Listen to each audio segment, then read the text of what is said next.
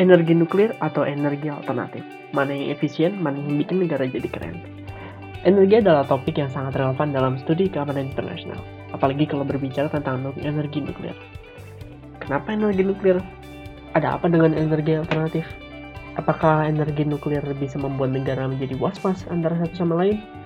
Stay tune on podcast SKI untuk menjawab pertanyaan-pertanyaan tersebut.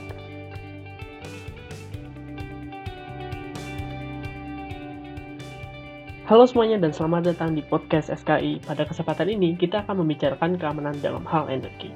Dua topik yang berseberangan adalah energi alternatif dengan energi nuklir. Nah, manakah yang menawarkan keamanan lebih tinggi? Pertama, kita harus membicarakan dulu dasar masalahnya. Sebenarnya dilema antar kedua jenis energi ini seperti apa sih? Menurut Rio gimana? Wah, menarik banget nih, Dis.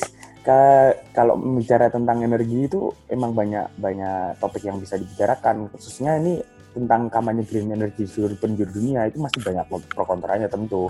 Nah, kenapa itu masih ada banyak kekurangannya? Karena itu jika dilihat dari pertama jauh wind turbine itu masih menimbulkan banyak masalah baik dalam pengadaan lahan, biaya konstruksi, maintenance, hingga masalah keamanan tentang korban jiwa yang dapat timbul akibat insiden yang terjadi akibat malfungsi di sistem wind turbine tersebut. Nah, ini ada data dari Forbes itu sekitar 100 orang itu menjadi korban wind turbine per 1 triliun uh, eh, KWH. Pembangkit listrik ini juga menyumbang kematian burung dalam jumlah ratusan ribu per tahunnya. Jika dibandingkan dengan energi nuklir di Fukushima dan Chernobyl, uh, itu memiliki death rate 90 orang per 1 triliun KWH. Hal tersebut di bawah dari wind turbine. Nah, ini uh, lebih efektif karena mereka jauh di bawahnya wind turbine uh, tingkat korbannya. Itu dan hanya terjadi dua meltdown. Jadi tingkat keamanan dari energi nuklir itu sudah sangat tinggi sebenarnya seperti itu. Terus kemudian jika dilihat dari uh, solar panel juga itu dia hasil energi dari matahari itu belum uh, terlalu ef apa efisien karena hanya 20% dari energi yang dihasilkan itu dapat dipakai. Selain itu limbah dari solar panel ini sangat tinggi. Dia memproduksi timbal dan kadmium yang berbahan karsiogenik itu sangat berbahaya bagi manusia, eh, khususnya penyakit kanker misalnya.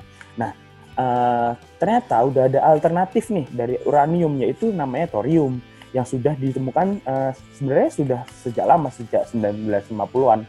Dia lebih ringan tingkat radiasinya daripada uranium, lebih mudah dicari ketika uh, ditambang ketimbang uranium. Nah, yang paling menarik nih, thorium itu tidak bisa diubah menjadi bahan bakar senjata nuklir karena thorium tidak memproduksi hmm. plutonium sebanyak uranium dan hasil reaksinya cukup untuk membuat uh, senjata nuklir itu tidak bisa. Nah, ini tuh sebenarnya yang menjadi dilema itu di sini tentang energi nuklir karena selama ini uh, saat adanya proliferasi senjata nuklir oleh negara-negara di dunia, nah itu uh, mereka saling berlomba-lomba untuk membuat nuklir gitu. Gitu aja. Nah, oh ya, gitu berarti kita bisa melihat bahwa sebenarnya uh, energi alternatif itu masih banyak banget kekurangannya dibandingkan dengan energi nuklir.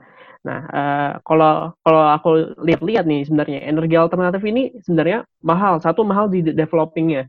Tadi udah disebutin juga bahwa pembuatan uh, generator untuk energi alternatif seperti wind turbine dan solar panel itu sebenarnya juga diproduksinya dengan cara yang nggak sustainable banget gitu ironisnya. Karena mereka membutuhkan material yang jauh lebih besar dibandingkan saya mungkin nuclear plants dan juga fossil fuel plants. Nah, kemudian energi alternatif itu juga memakan ruangan yang cukup besar. Kita ambil contoh wind turbine tadi. Wind turbine itu menggunakan lahan yang besar, yang pristine, dan kemudian uh, maintenance itu juga mahal. Kalau nggak salah saya dapat data itu sekitar 100 juta dolar. Dan yang sudah disebutkan juga hazard bagi bagi burung dan spesies langka lainnya.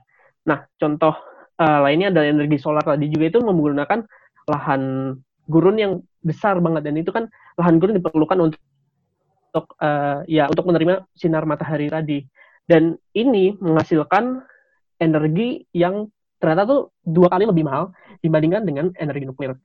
Nah, maka sebenarnya kalau saya lihat ya uh, energi alternatif ini udah hazard bagi spesies langka seperti burung, kemudian memakan biaya yang lebih besar dibandingkan energi nuklir. Energi yang dihasilkan juga tidak sebesar energi nuklir, dan energi yang dihasilkan itu dua kali lebih mahal dari energi nuklir. Makanya mungkin ini nggak begitu apa ya aman gitu, bukan bukan keamanan dalam negeri dalam hal energi gitu ya.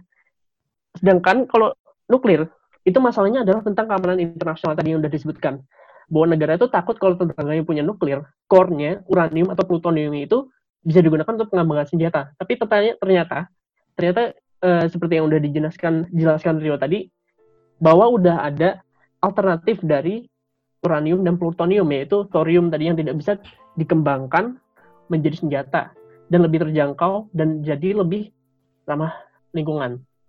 Nah, sebenarnya jadi kita bisa melihat bahwa sebenarnya uh, nuklir ini masih menjadi pilihan yang tepat buat negara-negara karena produksinya jauh lebih murah energi yang dihasilkan juga lebih besar dibandingkan energi alternatif dan jauh lebih murah. Menurut Navi gimana? Menurutku sendiri kalau dari yang dijelasin Rio sama Adis tadi, berarti kan bisa kita simpulin kalau penggunaan nuklir sebagai sumber energi itu masih lebih aman dibandingin energi lain kayak kincir angin sama solar panel kan.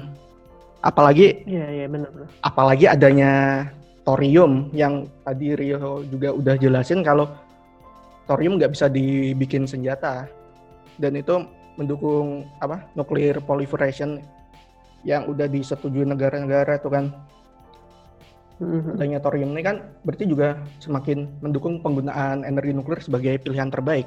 Tapi tetap aja penggunaan nuklir ini nggak bisa asal diterapin gitu aja. Tetap harus ada regulasi meskipun udah aman pakai thorium kan untuk menghindari hmm. adanya malfungsi sama insiden-insiden sebelumnya. Soalnya kan meskipun kita udah beralih ke thorium, itu cuma menghapus kesempatan untuk nuklir itu dipakai buat senjata kan.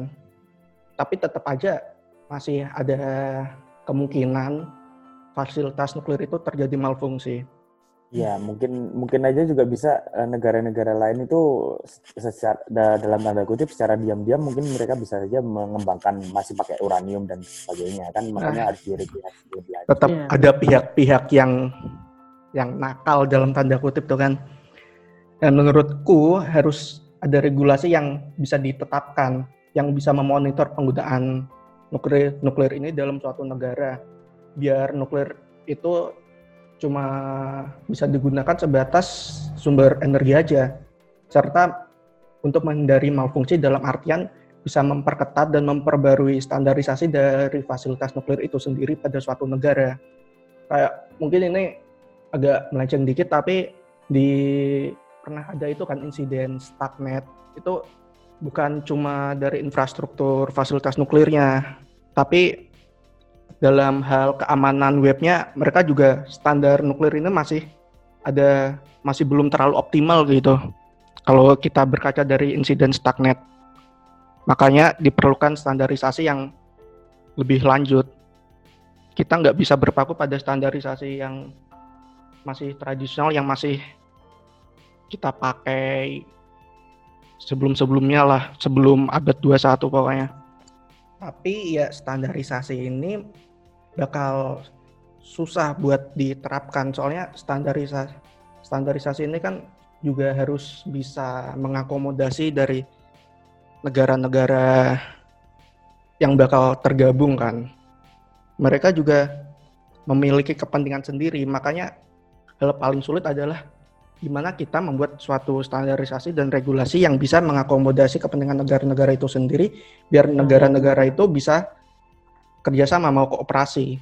Dan kemungkinan terbaiknya kalau hal itu udah tercapai pasti kooperasi negara terkait pemenuhan kebutuhan energi bakal jauh lebih mudah dan lancar. Kalau menurut aku ya udah sebab udah itu aja sih simpelnya Baik, terima kasih untuk uh, Rio dan juga Navi. Saya kira cukup sekian podcast studi keamanan internasional pada hari ini. Stay tune di podcast teman-teman kami yang lainnya di kanal ini. Terima kasih.